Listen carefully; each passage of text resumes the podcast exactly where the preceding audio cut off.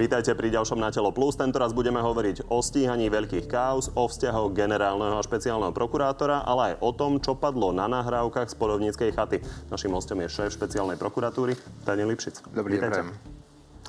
Pán Lipšic, skôr sa dostaneme k jednotlivým kauzam, tak začneme trochu všeobecnejšie a odpovedou Roberta Kaliňáka na otázku z nedeleného na telo. Ak sa smer dostane k moci, mal by podľa vás zmeniť zákon tak, aby dostal z funkcie špeciálneho prokurátora Daniela Lipšica? No ja si myslím, že dovtedy on odstúpi sám. To bola otázka z áno, nie zo záveru, takže sa nedalo dopýtať, ako to ten uh, pán Kaliňák myslel. V každom prípade je to možné?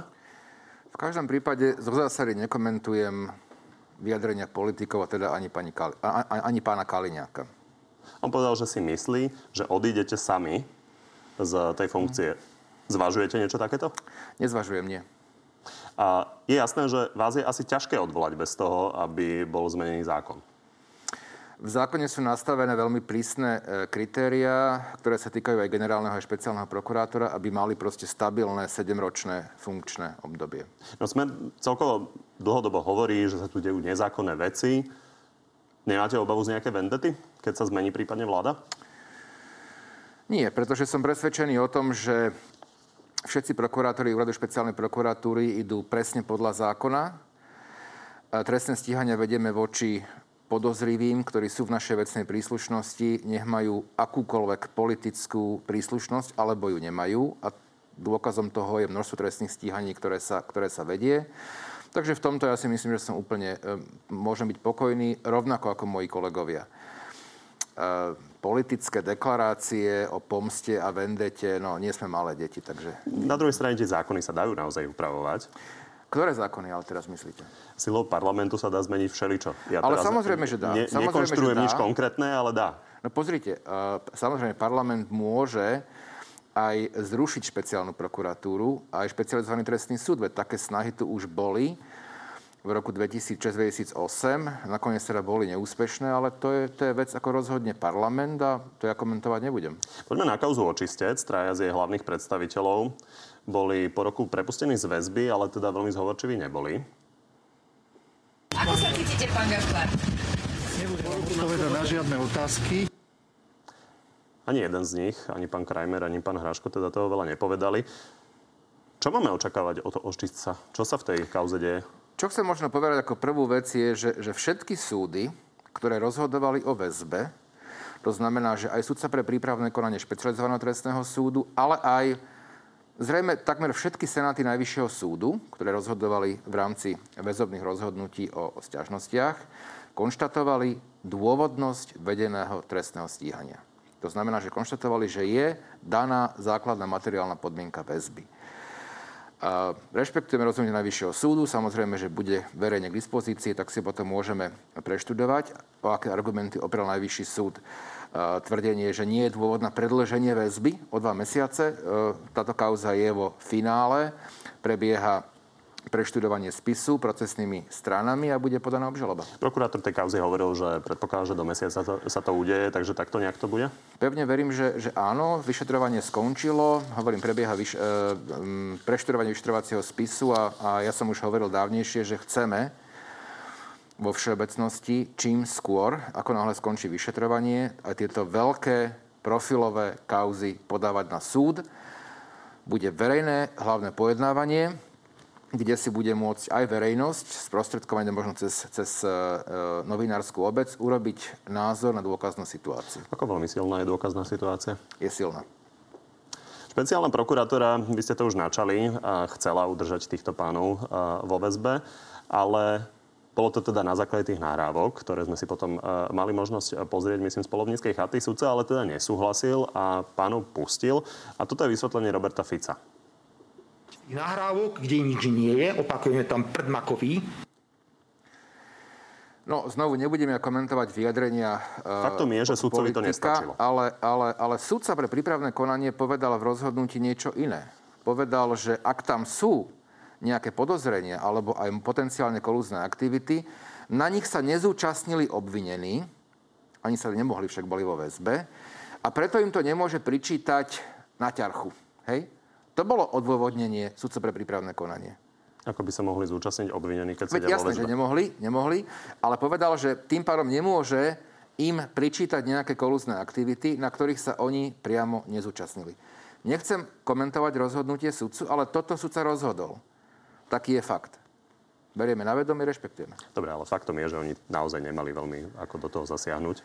Áno, no tá otázka samozrejme, že je, že uh, aké kolúzne aktivity, aké kolúzne aktivity, argument. aké kolúzne aktivity môže obvinený v kolúznej väzbe vyvinúť, pravdepodobne alebo najpravdepodobnejšie len prostredníctvom svojich, svojho advokáta. Počúvame, že tam nič nie je dlhodobo. Koľko ste tam vy osobne napočítali trestných činov? Uh, ja nebudem to komentovať, e, pretože na konci dňa, či tam niečo je alebo nie je, vyhodnotia orgány v trestnom konaní a potenciálne v budúcnosti súd. E, Vyjadrenia iných osôb, či politikov, alebo, alebo možno aj novinárov, že či tam niečo je, alebo tam niečo nie by bolo veľmi nerozumné komentovať. Poďme k policajnému prezidentovi, ktorý tu bol minulý týždeň a on teda tvrdí, že zďaleka nie je všetkým dňom koniec a povedal toto. Koľko bude trvať, kým teoreticky padne nejaké obvinenie? Ja si myslím, že to je mm, do dvoch týždňov. Tak to vidíte? E, Keby som to aj akokoľvek videl, tak e, si myslím, že by nebolo rozumné to komentovať. Určite si myslím, že ak sa do trestných stíhaní pôjde, tak na základe dôkaznej situácie. Nič by som neurýchloval. E, Ideme proste bez vášne a hnevu a veci, ktoré budú v stíhaní, musia byť naozaj teraz tak poviem 100%. Pán špeciálny prokurátor, asi chápete, že keď tam nebude nič, tak to asi kto vie, ako nevyznie pre policiu a prokuratúru.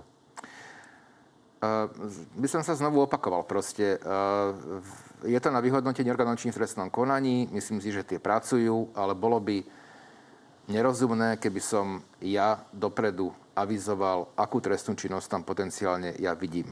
Myslím si, že by, že by to len vytvorilo potenciál pre namietanie zaujatosti a to si myslím, že by bolo naozaj z mojej strany veľmi nerozumné. Poďme k jednej z najdiskutovanejších tém týkajúcej sa nahrávok. Uh, aj Boris Koláčič tvrdí, že to pytliactvo podľa neho bola len zámienka a Smer dokonca priamo hovorí, že to bola vlastne pasca na nich, ktorá teda podľa Smeru nevyšla. A toto sú podľa Roberta Kaliňáka dôkazy, že to tak je. Pytliactvo by mohlo byť odpočúvané a mohlo byť nasadené, potrebujete kamión zveriny.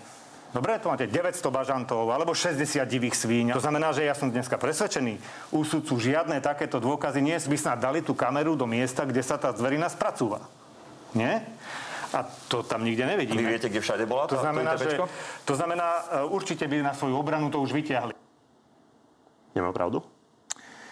No, nemá pravdu, pretože e, trestné stíhanie sa v tej veci neviedlo len pre trestný čin pytliactva, ale pre trestný čin legalizácie príjmov z trestnej činnosti. To len, len na, na, na ukážku toho, akým spôsobom sa podsúvajú do médií manipulatívne informácie.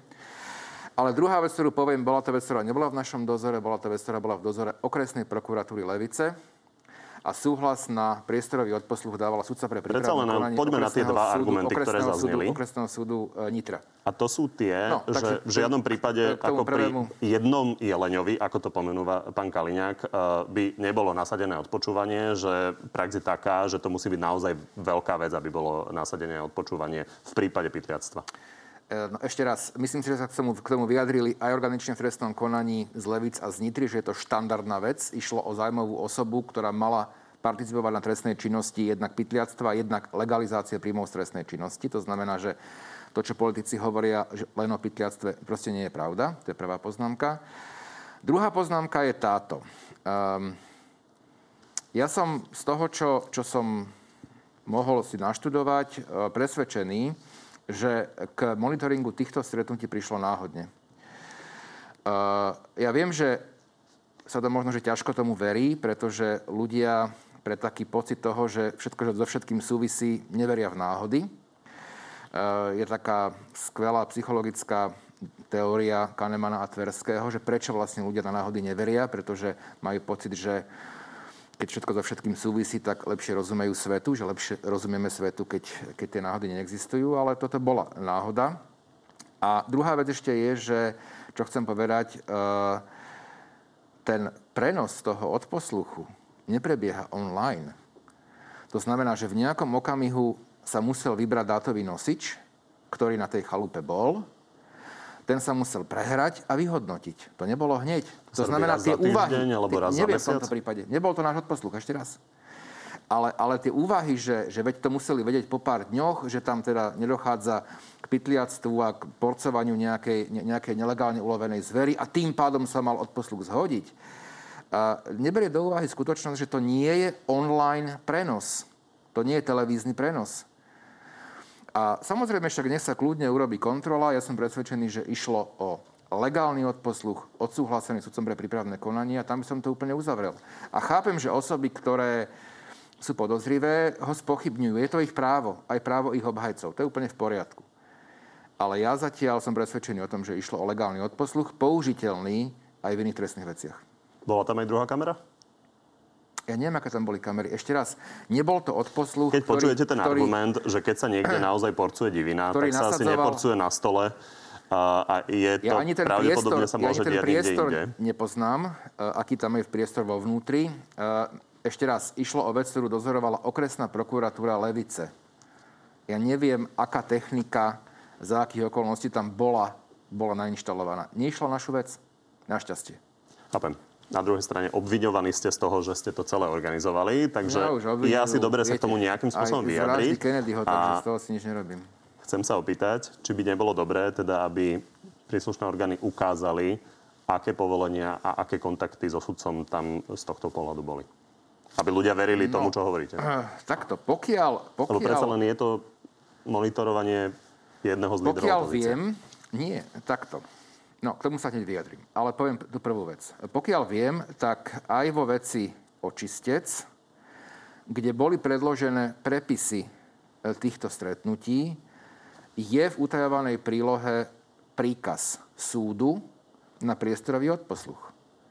To znamená, že obhajoba týchto obvinených, časť z tej obhajoby sedela aj pri tom stole, mala možnosť, a som presvedčený, že tú možnosť aj využili, si tie príkazy súdu preštudovať. Takže to nie je nič, nič je to vo vyhradenom, v tomto okamihu ešte, to je vždy vo vyhradenom režime, príkazy súdu na použitie ITP. Inými slovami, súdca v nejakom Ale čase obhajoba- vedel, ale že obhajoba- sa tam odpočúva niečo úplne iné. Ale obhajoba má, má, má k tomu prístup, k tým príkazom. Ja neviem, čo ešte raz... Aby sme tomu rozumeli, Vrátim lebo vy ste to povedali, ale aby aj ľudia, ktorí sa nezaoberajú denne súdmi, rozumeli. Čiže Ja- hovoríte, že súdca vedel, čo sa tam odpočúva po nejakom čase. Neviem, kedy, po akom čase to vedel, pretože neviem vám povedať, po akom čase bol získaný a vyhodnocovaný dátový nosič, ktorý tam bol. Neviem to. Vy sami ste ale spomenuli, že eh, je v utajenom režime záznam Príkaz o tom... súdu. Príkaz, na, ktorý, ktorým sa povolil ten odposluch na začiatku. Na začiatku. Na začiatku. Aha, ja som myslel, Áno. že zmena nie, nie, účelu nie, odposluchu. Tam nebola zm- zmena, pokiaľ viem. To bol príkaz na začiatku. Obmedzený, neviem, na 3 mesiace. Čo by bolo treba podľa vás urobiť, aby verejnosť verila? Tým sa ja až tak veľmi nezaoberám. E, Pre nás je kľúčové, že išlo o legálny odposluch, použiteľný aj v iných trestných veciach. Týmto z hľadiska, môjho končí. A, a to, že sa budú niektoré osoby brániť, alebo budú spochybňovať odposluch, alebo budú útočiť e, na mňa, alebo, alebo na, na iných kolegov, na to sme si už zvykli. To Smer to pomenúva, pomenúva ako precedens, ktorý môže byť do budúcnosti uh, A zneužitý, že sa takýmto vec, spôsobom politickí súperi budú to- odpočúvať. e, Považujem, považujem, jednu vec tomu poviem. Tu sa vytvára nejaký narratív, že ide o nejaké účelové politické stíhania. Pritom nás vôbec nezaujíma politické zafarbenie obvineného, ale trestný čin. A preto stíhame aj nominantov tejto koalície, aj nominantov bývalej koalície. Ale boli tu účelové trestné stíhania. To je pravda. Účelové, o ktorých rozhodli súdy a prokuratúra, že boli účelové. Účelovo bol stíhaný, boli stíhaní opoziční lídry v minulosti. Igor Matovič, Gábor Grendel, Jaroslav Nať, Roman Mikulec. Ja som bol trestne stíhaný 3 roky, účelovo, vo veci Privatbanka. Boli osoby, ktoré boli sledované. Ja som bol sledovaný. Na, na, na pokyn Norberta Bodera, v kauze Očistec, na pokyn Mariana Kočnera v kauzách, ktoré, ktoré, boli, ktoré boli zverejnené. Moja rodina bola lustrovaná. Tu mám organigram, ktorý som si ako poškodený zobral zo spisu. Kde celá moja rodina bola vylustrovaná. Nezákonne. Na pokyn vedenia policajného zboru. Tak by som odporúčil niektorým ľuďom vo verejnom živote, aby vážili slova. Aby vážili slova. Nie je to precedens. V minulosti boli nelegálne stíhania, nelegálne sledovania, nelegálne lustrácie. Dnes dokumentované v trestných stíhaniach. Dnes, ak sa dejú invazívne úkony, väzobné stíhanie napríklad, alebo napríklad aj použitie od posluchov, ITP, tak je to v rámci legálneho, e, e, legálnej štruktúry, v rámci toho, čo povolia naše súdy. Poďme sa ešte zastaviť pri veľakrát citovanom výroku pána Gašpara Mladšieho o tom, ako hovoril Robertovi Kaliňákovi, čo by bolo najlepšie povedať o nominácii Ľudovým Maka a že s ňou prišiel nebohý Milan Lučanský. Toto je reakcia Roberta Kaliňáka. Tam neodznelo nič. A každý advokát má právo podať svoje vec a môžu debatovať. My sme povedali dávno do novín, že sa radíme s obhajcami. Je to štandardné radenie sa s obhajcami? Uh, bol som roky advokátom, aj obhajcom a nemyslím si, že patrí k výkonu advokátskej profesie stretávať sa s nevypočutými svetkami a hovoriť im, čo by mali vypovedať. To, ak nejaký advokát povie, že je vlastne štandardný výkon obhajoby, tak by som teda rozhodne zbystril pozornosť. Zbystrili by ste pozornosť, alebo je to nelegálne? To nebudem komentovať v tomto okamihu, pretože si myslím, že je bolo nie veľmi konštruktívne dopredu zverejňovať moje právne názory na potenciálnu trestnú činnosť. To by sme dostali odpoveď na otázku, ktorá zaznela pred 10 minútami. Či bude niekto obvinený. Dobre, poďme Ale... ďalej. Posledná epizóda. Zlaté mince a 50 tisíc Roberta Fica. Toto je vysvetlenie pána Kaliňáka. Ja si myslím, že išlo o nedorozumenie. Že on si myslel, že mu zmizlo 50 tisíc a zlaté mince a nezmizli? Mm-hmm. Myslím si, že ste to úplne vysvetlili presne tak, ako som si ja predstavil. Je to tým uzavreté?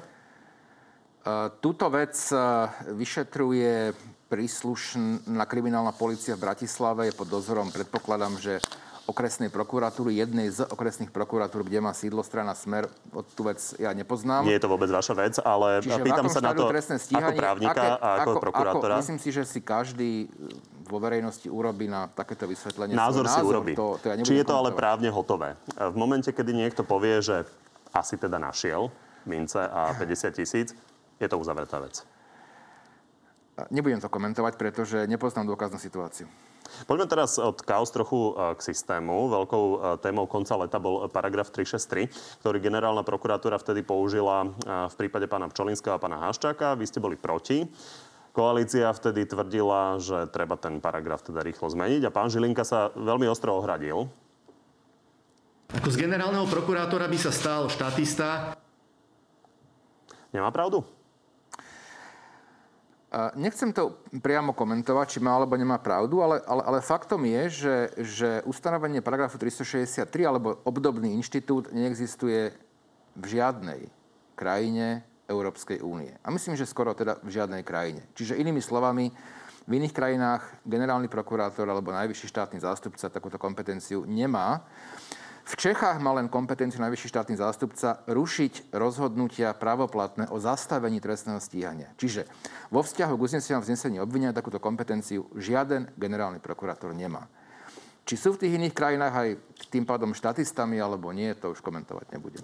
Dobre, bývala prvá námestnička generálnej prokuratúry pani Klimentová pre Denigen povedala, že vlastne nikdy sa v prípade 363, ktorá mimochodom ten paragraf bol opakovane použitý ešte odvtedy, keď uh, toto zaznelo, a že nikdy sa v prípade paragrafu 363 a, nepostupovalo tak, ako teraz, že pôvodne sa posudzovalo vznesenie obvinenia v čase, kedy bolo vznesené a zrazu sa to robí vlastne ešte pred podaním obžaloby. Je toto fakt?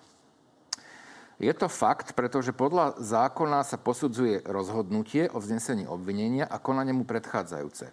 Rovnako je fakt, že, že, že um, Rozhodnutia v paragrafe 363 o mimoriadnom opravnom prostriedku e, v takej miere ako v súčasnosti sa netýkali posudzovania dôkaznej situácie. Na to je súd, aby posúdil, či dvaja spolupracujúci Aby tomu rozumeli naozaj neprávnici. Takže pôvodne sa to robilo v oveľa skoršom štádiu konania a pán Žilinka priniesol zmenu.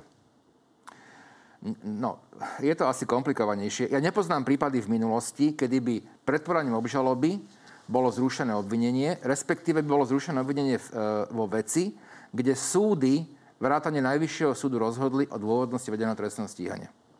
Taký prípad ja nepoznám. Aká by bola optimálna zmena toho paragrafu? Uh, optimálna zmena podľa mňa by bola taká, že by sa tento paragraf týkal len meritorných rozhodnutí, ako to bolo pôvodne v roku 2005 v trestnom poriadku uh, ustanovené. Potom bola zmena v roku 2015, uh, pretože tamto má zmysel. Proste tamto má zmysel kvôli tomu, aby v prípade nezákonného zastavenia trestného stíhania voči konkrétnej osobe nebolo nevyhnutné ísť do obnovy konania. Aby takéto nezákonné rozhodnutie mohol generálny prokurátor cez paragraf 363 zrušiť. Čiže v princípe, ako to bolo do roku 2015, respektíve ako to má v súčasnosti nastavené, nastavené Česká republika. Ale na konci dňa... Opakovane viete, opozícia hovorí, že ste si to tak nastavili vy. No ale tak to je klamstvo, samozrejme, viete. Spomína to. To, to, to sa dá ľahko preukázať. V roku 2005 pri rekodifikácii Um, to bolo nastavené tak, že sa týkal, týkal paragraf 363 len meritorných, teda konečných rozhodnutí. V roku 2011 alebo 2012 vydal vtedajší zastupujúci generálny prokurátor pán Tichý interný pokyn, že sa to má týkať aj uznesenia vznesenia obvinenia. Ústavný súd následne povedal, že takú kompetenciu generálny prokurátor nemá z trestného poriadku um, vo veci Plhákova a následne bola novela trestného poriadku. Veď nejaké fakty sú. E, mňa mrzí, mňa mrzí, že to spomenul aj pán generálny prokurátor e, v rámci, v rámci e, rozpravy o správe činnosti za prokuratúru, lebo on veľmi dobre vie, aká bola úprava trestného poriadku, v trestnom poriadku. Mimochodom, bolo by zaujímavé samozrejme počuť aj argumenty pána Žilinku, ale teda opakovane sme ho pozývali aj aktuálne, ale odmietol. A vy ste sa s ním kedy naposledy stretli? Dnes. V akej veci? My máme operatívne porady každý týždeň v pondelok ráno. Toto predrávame, takže včera. Takže včera. Ako komunikujete? Mm, pracovne. Takže nejaký vzájomný antagonizmus nezabraňuje pracovať? Z mojej strany to nie je antagonizmus. Ja sa snažím... Či ho cítite ja z jeho sa, strany? Ja sa, ja sa snažím mať nadhľad, to nechcem verejne komentovať. Z SIS komunikujete? Nie. Myslím ako špeciálna prokurátora ako celok, či máte dobrú Nie. komunikáciu? Uh, nekomunikujeme skoro vôbec. Uh, SIS nám veľmi sporadicky odstúpi nejakú informáciu, ktorá sa týka možnej trestnej činnosti, ale to naozaj, že veľmi, veľmi sporadicky. Máte pocit, že ste na jednej lodi? S kým? Do SIS? Z SIS. Budem zdržanlivý, pretože, pretože je to predsa len štátna inštitúcia, ale vedel by som si predstaviť oveľa konštruktívnejšiu a ústretovejšiu spoluprácu. V spojitosti s detektorom lži máte dôveru, myslím, detektorom lži pani Santusovej v MBU? Poligrafické vyšetrenie môže vykonávať NBU, ale vykonáva ho na účely bezpečnostných previerok. Ja keď som bol ministrom vnútra, tak pomerne pravidelne, štandardne chodili v prípade nejakých pochybností e, policajti na poligraf, ale vždy na kriminalisticko-expertízny ústav, čo je náš nosný, kľúčový forenzný, forenzný ústav.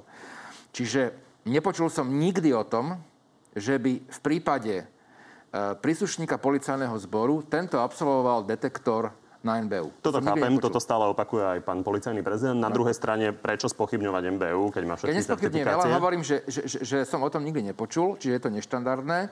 Čítal som vyjadrenie kriminalistického expertízneho ústavu, akým spôsobom to vyšetrenie prebehlo. A je to vec, ktorú si, ktorú, ktorú si musí vydiskutovať KU a predpokladám teda ministerstvo vnútra, pod ktoré patrí kriminalistický expertízny ústav a NBU. A teda odpoveď na tú otázku? Že či je Máte to v dôveru v NBU? Uh, pozrite, uh, NBU uh, uh, vykonáva previerky aj nových uchádzačov na špeciálnu prokuratúru, takže určite sa vyjadrovať uh, k tejto inštitúcii nebudem. Zatiaľ, tá, zatiaľ v týchto veciach, ktoré sa týkajú napríklad nových prokurátorov USP, naša spolupráca bola dobrá. Dobre, ukončíme uh, tú debatu o tom systéme ešte tým, že pred dvoma uh, mesiacmi bola reč teda o veľkých zmenách. Uh, koalícia rozprávala o tom, ako jej komisia ich prinesie. Uplynul nejaký čas. Pripomeňme si ale, čo vtedy hovoril Igor Matovič. Bolo by veľmi dobre vykolikovať ihrisko generálnej prokuratúre a vykolikovať ihrisko špeciálnej prokuratúre. Aby si neliezli do kapusty, aby každý išiel po tom zločine, ktorý má na starosti. Toto treba urobiť? E, to je vec e, rozhodnutia, ktoré, ktoré, ktoré musí robiť parlament. E, nie je to vec, ktorú, ktorú si rozhodne prokuratúra. Leziete si do kapusty? Ak sa tým myslia niektoré rozhodnutia o zrušení uznesenia o vznesení obvinenia, tak samozrejme, že sa to tak dá nazvať. My sme aj preto sa vyjadrili verejne ako prokurátori USP k tým podľa našej mienky kontroverzným rozhodnutiam podľa paragrafu 363, pretože si stojíme za, tom, za tým, že trestné stíhania v týchto veciach vedené boli absolútne zákonné. Ešte sa zastavím pri Marianovi Kotlebovi. Keď ste to boli naposledy, a, tak ste teda povedali, čo očakávate od toho odvolania na Najvyššom súde. E, viete, čo sa medzi tým stalo? Neviem. Nič. Uh, ide o to, že naozaj ten prípad uh, čaká dlho a toto si o tom myslí ministerka spravodlivosti. Že to naozaj dlhá doba. Takže to už sa dá považovať aj za prieťah v konaní. Vnímate to tak aj vy?